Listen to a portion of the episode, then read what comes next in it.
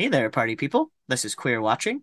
I am Jesse, here with my best pal Brianna, and today we are talking about Kiki.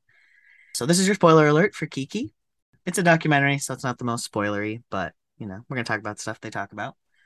Kiki is an American Swedish documentary film released in 2016. It takes place in New York City and focuses on the subset of ballroom culture that is Kiki, which focuses more on the youth. The film was directed by Sara Jordenö and is considered an unofficial sequel to the influential 1990 film Paris is Burning, and we are going to talk about that a little bit. First premiere January 26, 2016, at the 2016 Sundance Film Festival. So, Brianna, first thoughts on Kiki? Yeah, so I originally saw the documentary Kiki in 2016 um, because Sara Jordenö was a visiting assistant professor at the college that I worked at at the time. And so we kind of co-sponsored a screening of the film and then she led a discussion after it. And it had stuck with me because I remember having seen Paris is Burning in college and then seeing this.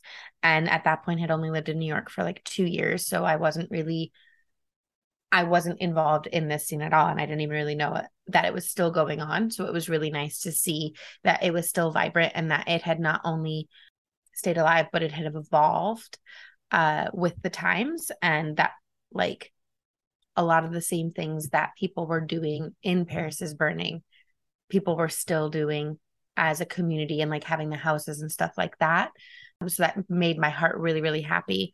So it was just really, really cool to see. And the, the college students that attended the screening very much enjoyed it. And i thought it was really it was really refreshing. And i'm glad that it existed. It was also beneficial because then i got to go and do an internship at the ali forney center when i was a social worker working with predominantly black and brown lgbtq homeless youth and a lot of them were involved in this scene so it was nice to kind of have the context of it existing before actually getting involved in that work. I do think it's funny that it's in our description, it's considered an unofficial sequel because in one of the articles I was reading, it was saying that like Sara Jordenö gets really frustrated when people refer to it as that because it is absolutely in no way associated with Paris is burning. Um, and they tried really intentionally to not make it like Paris is Burning because that film did wind up exploiting a lot of the main people in it. And so I just thought it was funny that that was the language that then was the description that we read. But I'm going to stop talking. Jesse, what are your thoughts about the documentary since you hadn't seen it before? This was very entertaining, this documentary. I do look at it as a kind of unofficial sequel to Paris is Burning because I don't really think that you get this if you don't get Paris is Burning, but maybe not. I think you're right. Obviously, it's not good to exploit everyone in your documentary and make money off of them in the ways that Paris is Burning did, but as a historical look at ballroom culture, it was you know when I first saw it in college, like one of the greatest things I had ever seen because it it is a window into you know a whole culture of queer people. And so when you feel so isolated as a queer person and then there's this window that's like oh no we've been here forever. We've been doing this. We've been living our lives having joy obviously still struggles but i loved it. I, it's one i revisit every couple years. So it also is kind of hard to watch this as a modern telling because they still have so many of the same problems so Paris Burning comes out in 1990, right? But it's like filmed in the late 80s, so it's there's a 26 year time gap between these, and it's just a little heartbreaking that there are so many people that still have to deal with this, and they still have to turn to the ballroom or the kiki scene to find any love because their lives are so honestly tragic and traumatized by people that are just transphobic, homophobic, racist, and all of the different things. So it is a modern look, but it's also heartbreaking that this is as far as we've come. Yeah, I I agree. And the one thing though that I do want to push back on is you said that like if we didn't have the documentary like Paris is burning that you weren't sure if this would have come to fruition, but it was actually one of the main people in the documentary uh, that you mentioned, Garcon, and then another person, Chichi Mizrahi who approached this person who approached Jordenö. And so to make this documentary, except they wanted to make it into like a web series or like just a couple of like highlights and then together they talked about making it into a documentary so i think because it was people from within the community being like hey we think this is important enough to highlight and like the work that we're doing is important enough to highlight i do think it would have happened regardless of paris is burning i think that maybe is burning gave sarah a reference of like ah, okay, this is like I can see that this would work because it's been done before. But I don't know. I do think it would have still happened if they wanted to make it happen. Something that I thought of a lot watching it is actually the the competitive reality show Legendary mm-hmm. on HBO. Have you ever seen that? I have not. It's it's competitive ballroom, honestly, in teams of five from different houses from all over the country. There, is an occasional Kiki House that joins as well. This last the last season they had there was at least one, if not two. As as someone that is very competitive, I was like, okay, but are there different rules at all, or is it exactly the same as ballroom? Like, still the same categories? Is there an age limit? I just, I, and maybe there's not, right? Maybe there are no rules, and that's part of it. But as someone who's like always ready to compete, I'm like, all right, what are the rules, team? So uh, they did point out like some little differences, like some of the Kiki houses don't all live together, like is more common in ballroom, or at least used to be. So there's, there, I feel like there was a little bit, but I wanted them to explore some of those a little bit more. But as you've mentioned, maybe if you know the creative team didn't want it to be looked at as something you watch after Paris is burning, you know, maybe they had a slightly different idea for the format there. So, and and that truly is not the emphasis, and I do recognize that, right? It's about these people. It's mm-hmm. not about the rules of the the game they're playing, um, and not game to diminish, but the yeah. second I saw them, I was like, oh, here's queer sports. Let's do this. oh. I mean, you're not wrong because this is definitely like very competitive and lots of like sorry, I'm blanking on words, but not catcalling, not catcalling at all. I mean, yes, I'm sure that was involved in the cheering aspect, but like when you basically just trash talk like each other like and other talk teams, or read, yeah, yeah, all of those things. Um, so it very much gives competitive vibes, which I also just find so fascinating because what they show a lot of is like the portrayal of femininity and mm-hmm. oftentimes we dissociate competition with femininity but like this is an example of how like it can be super intense and yep. super feminine and like cutthroat and all of that stuff. And i just i just really enjoyed it. Yeah me too. And I, have mentioned this on many a pod. I'm obsessed with drag race. Drag comes out of ballroom. You don't get drag without ballroom. But i do think it's important to circle back to what you had said that like time has passed even since 2016 so like let's talk about it. It's mm-hmm. 2023 now. So time has passed since 2016 when this movie when this documentary was made and time has passed since the 80s when paris is burning was being made. And the same issues are persisting and some could even argue that people in 2016 like pre-trump had it better than we do now in 2023 because now in 2023 people are like New Jersey just became a trans safe haven. Washington just became a trans safe haven. And yeah. like yes, back in 2016 everything was equally terrible across states, but like we're coming into 400 some odd anti LGBTQ, primarily anti trans bills coming into legislation or areas to be discussed. And like, but we got marriage equality. Like I thought that that part of the documentary was very poignant because I remember celebrating marriage equality and also being like, okay, but is this really what we had asked for? Like people are still dying, people are still being murdered, people are still being fired simply for being who they are. So it is really sobering to realize that like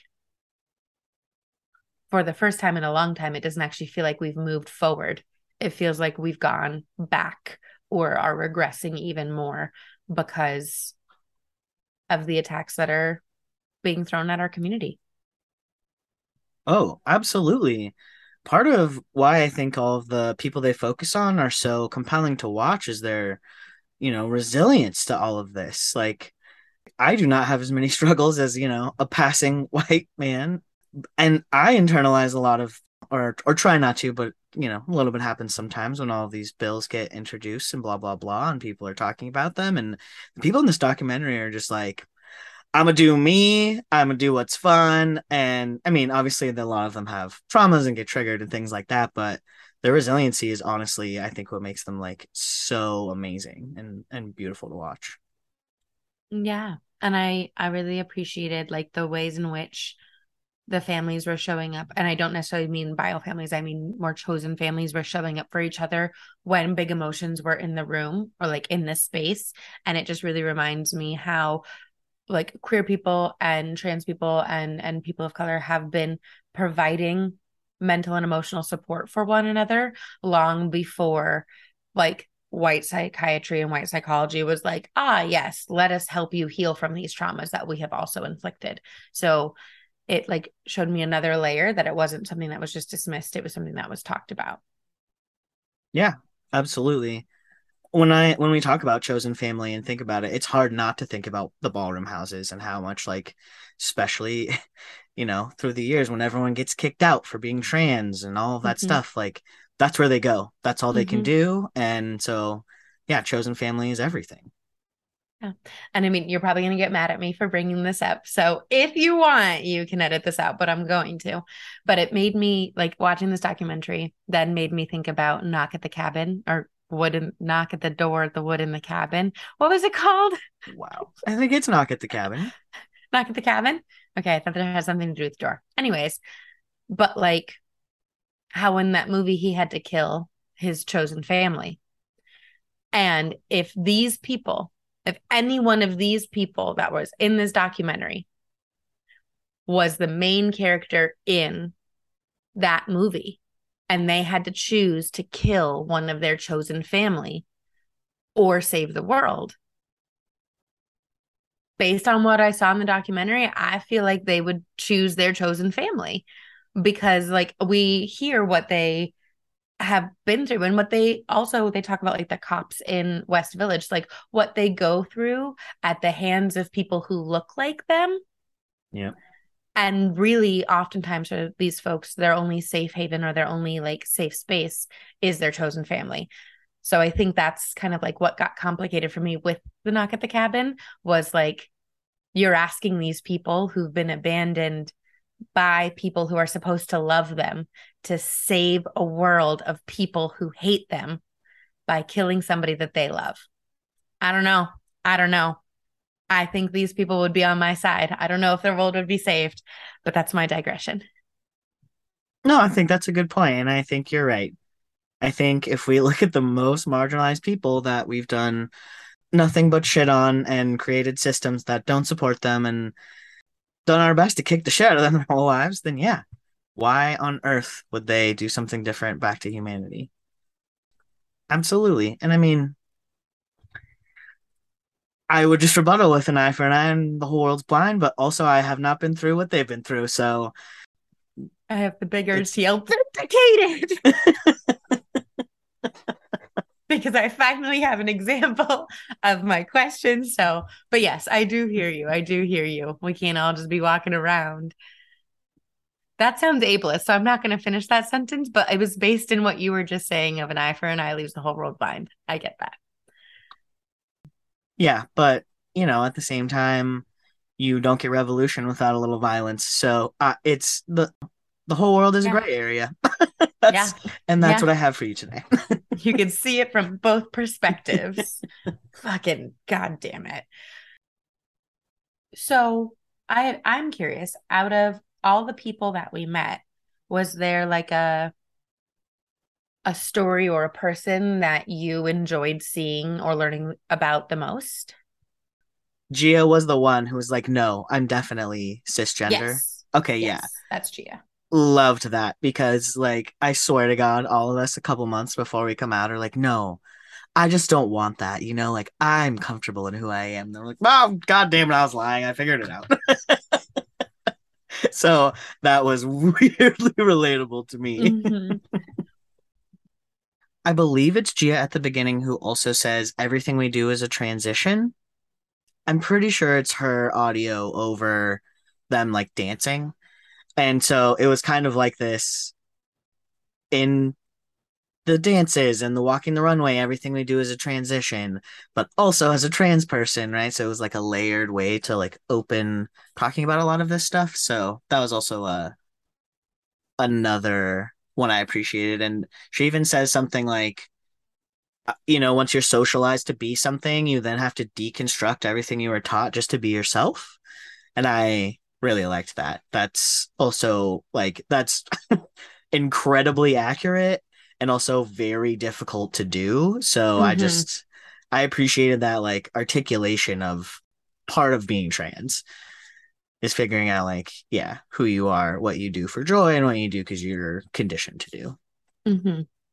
Yeah, she was also my favorite person to get to know, and looking back, I think the scene gets more and more gut wrenching and like heartbreaking. But the scene where she's talking about that like she was the child that was essentially chosen to be sacrificed that she was the child that was put in special ed she was the child that like kind of had to fend for herself and just her introspection and her ability to see like why she was angry why she was fighting and that like she was the one that made the decision to stop that. And like she's the one that got herself into school and graduated from school and got a job. And like then I think she ends that and that interview part with like but sometimes I still wonder like why was I the one that was given up on? Like you should be so proud of who I am and everything that I have accomplished but why me I think it just a the more I think about it it breaks my heart because to me you you simultaneously hear someone who's so proud of everything that they've accomplished and everything that they've achieved, and a wounded child who just wishes that they had been chosen and cared for and loved and comforted and supported. And that's really beautiful and sad. Didn't we see her mom like wasn't her mom the one that was wearing like the blue lipstick and is like yeah no she's she's to be who she is. She's super fierce. Like at first I wasn't super supportive, but then I just like came around and I'm like, yes, this is who I'm pretty sure that was her mother.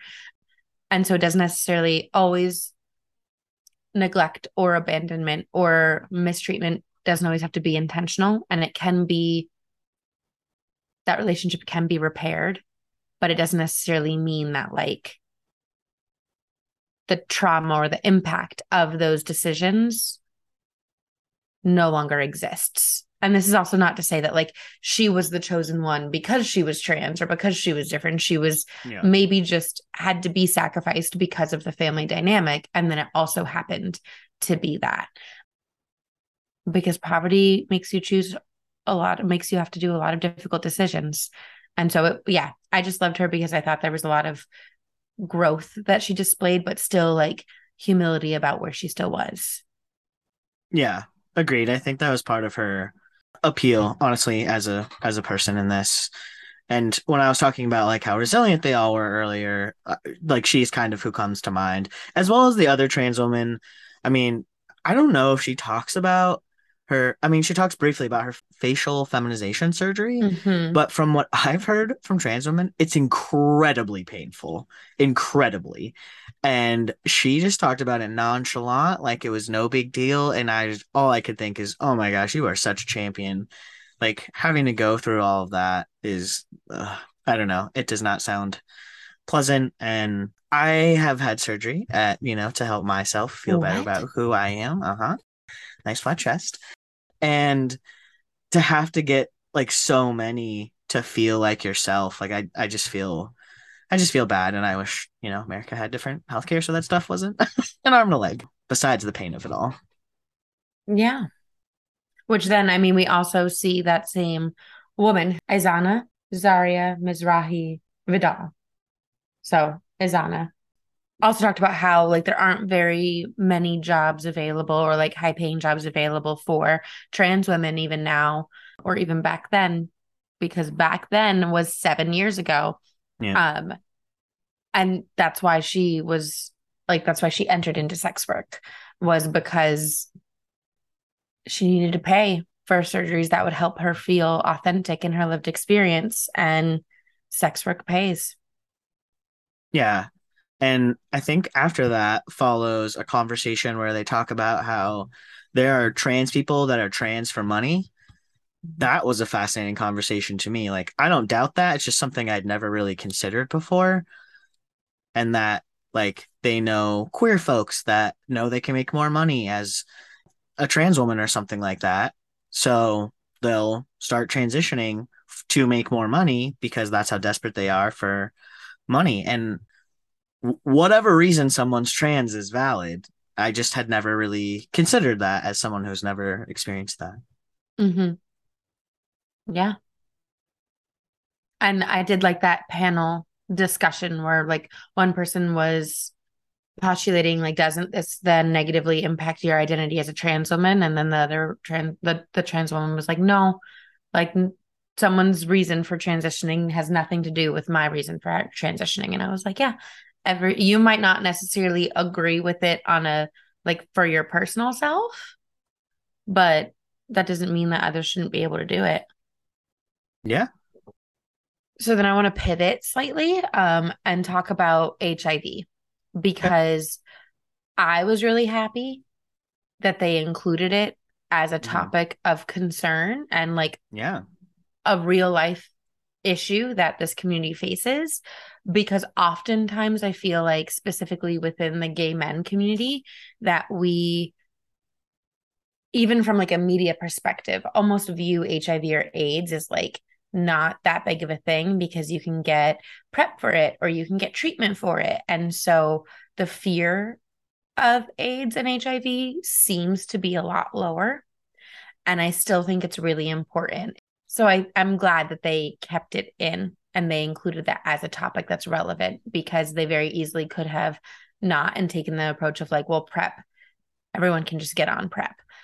And I really liked the interview where that person was like, and I knew when I got it, I knew and I couldn't believe that I had become a statistic because it is still, or it can still be like a devastating diagnosis. Yeah. I guess there's more hope, but like HIV and AIDS does still kill. As we saw, it kill one of the people, or at least in the documentary, they attended a funeral or a candlelight vigil for someone who, for some reason, died from HIV, whether the medication wasn't working or they couldn't afford the medication or whatever. But like it does still kill. So I thought that was really important.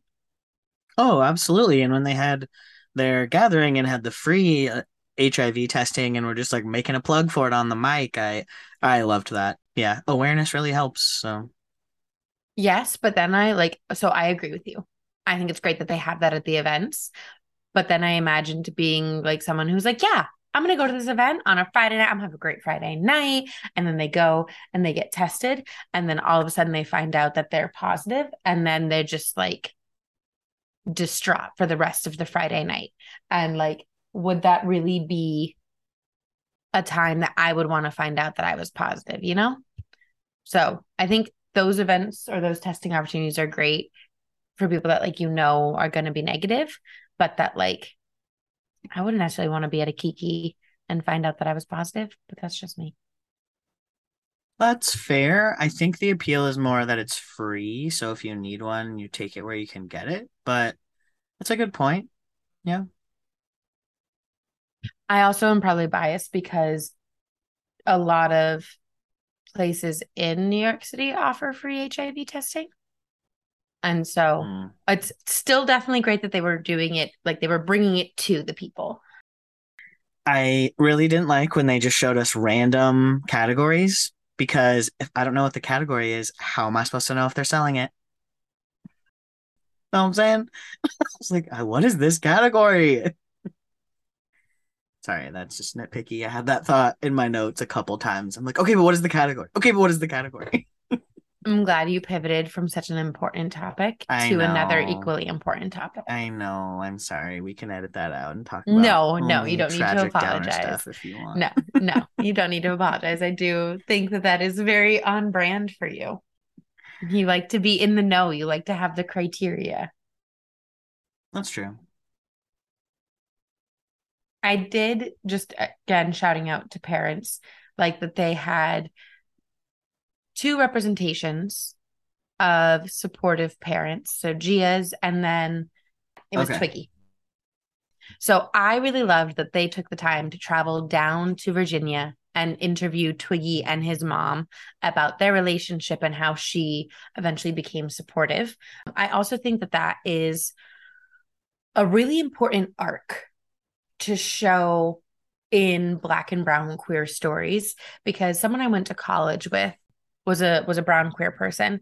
And when they were telling essentially like their coming out story and they were like yeah when I first came out a whole bunch of my white friends were telling me that like I needed to move out. I needed to like get as far away from my family as I could because they were Muslim and they were Middle East like Middle Eastern and they would not be supportive of me. And so for a really long time I was terrified of coming out to my family.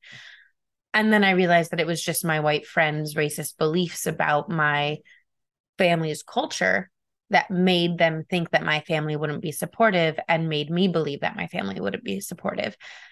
And I say that to say that that was the first time that I had considered that, like, we as white people have stereotypes about how Black and Brown individuals or people are going to respond to queerness. And I think that these examples show that, like, while sometimes families might not be supportive from the jump, that that doesn't necessarily mean you need to abandon them or that, like, they can never be supportive in their own journey. And so I like that they included both of these stories. And then the other kid who had the dad who was super machismo and how he came out to his dad eventually because he was terrified of him and he his dad was just like really super supportive that made me really happy and i was like again with those stereotypes about like how we can assume that people from a certain culture will not be tolerant but like that's the culture not necessarily the individual so i think this did a good job of showing the complexity of while yes this might be a community they're still individual experiences Yeah. It also helped kind of emphasize that Kiki really is kind of more for like the entryway into ballroom, right? Like these are kids is kind of the truth. Most of them. Like I think some of the house parents might be a little bit older, but like they all seem to be under drinking age. So like these are kids. It also is a bigger community than just the people in it. Like they were talking about the Kiki coalition that exists. Mhm. That part was pretty interesting. Where it had like multiple branches, the members were one, and then parents of the members were one, and then I think they got some community in there. So it's like they're all just talking about the scene that exists and like trying to make sure that know they're all on the same page and it's doing the things it they're accomplishing the goals that they have and I don't know. I I loved that when they were all just like getting together to talk about it. I was like, no, this is community people. right it was great Yeah, it was. And I don't know, sometimes even when your own parents aren't supportive, to see other supportive parents can be incredibly helpful. agreed I think the unsung heroes of this documentary might be the MCs of all the ballroom and Kiki stuff.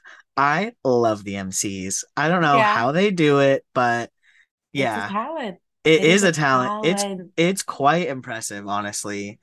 So shout out to the MCs. They're fantastic. They should get tens, tens, tens across the board. yes agreed All right. but i think this is a solid documentary I agree, especially if someone's like not at all familiar with ballroom or the Kiki scene mm. or, you know, isn't obsessed with queer history like we are. You know, this is a, a good way to get a little snapshot of it, I think.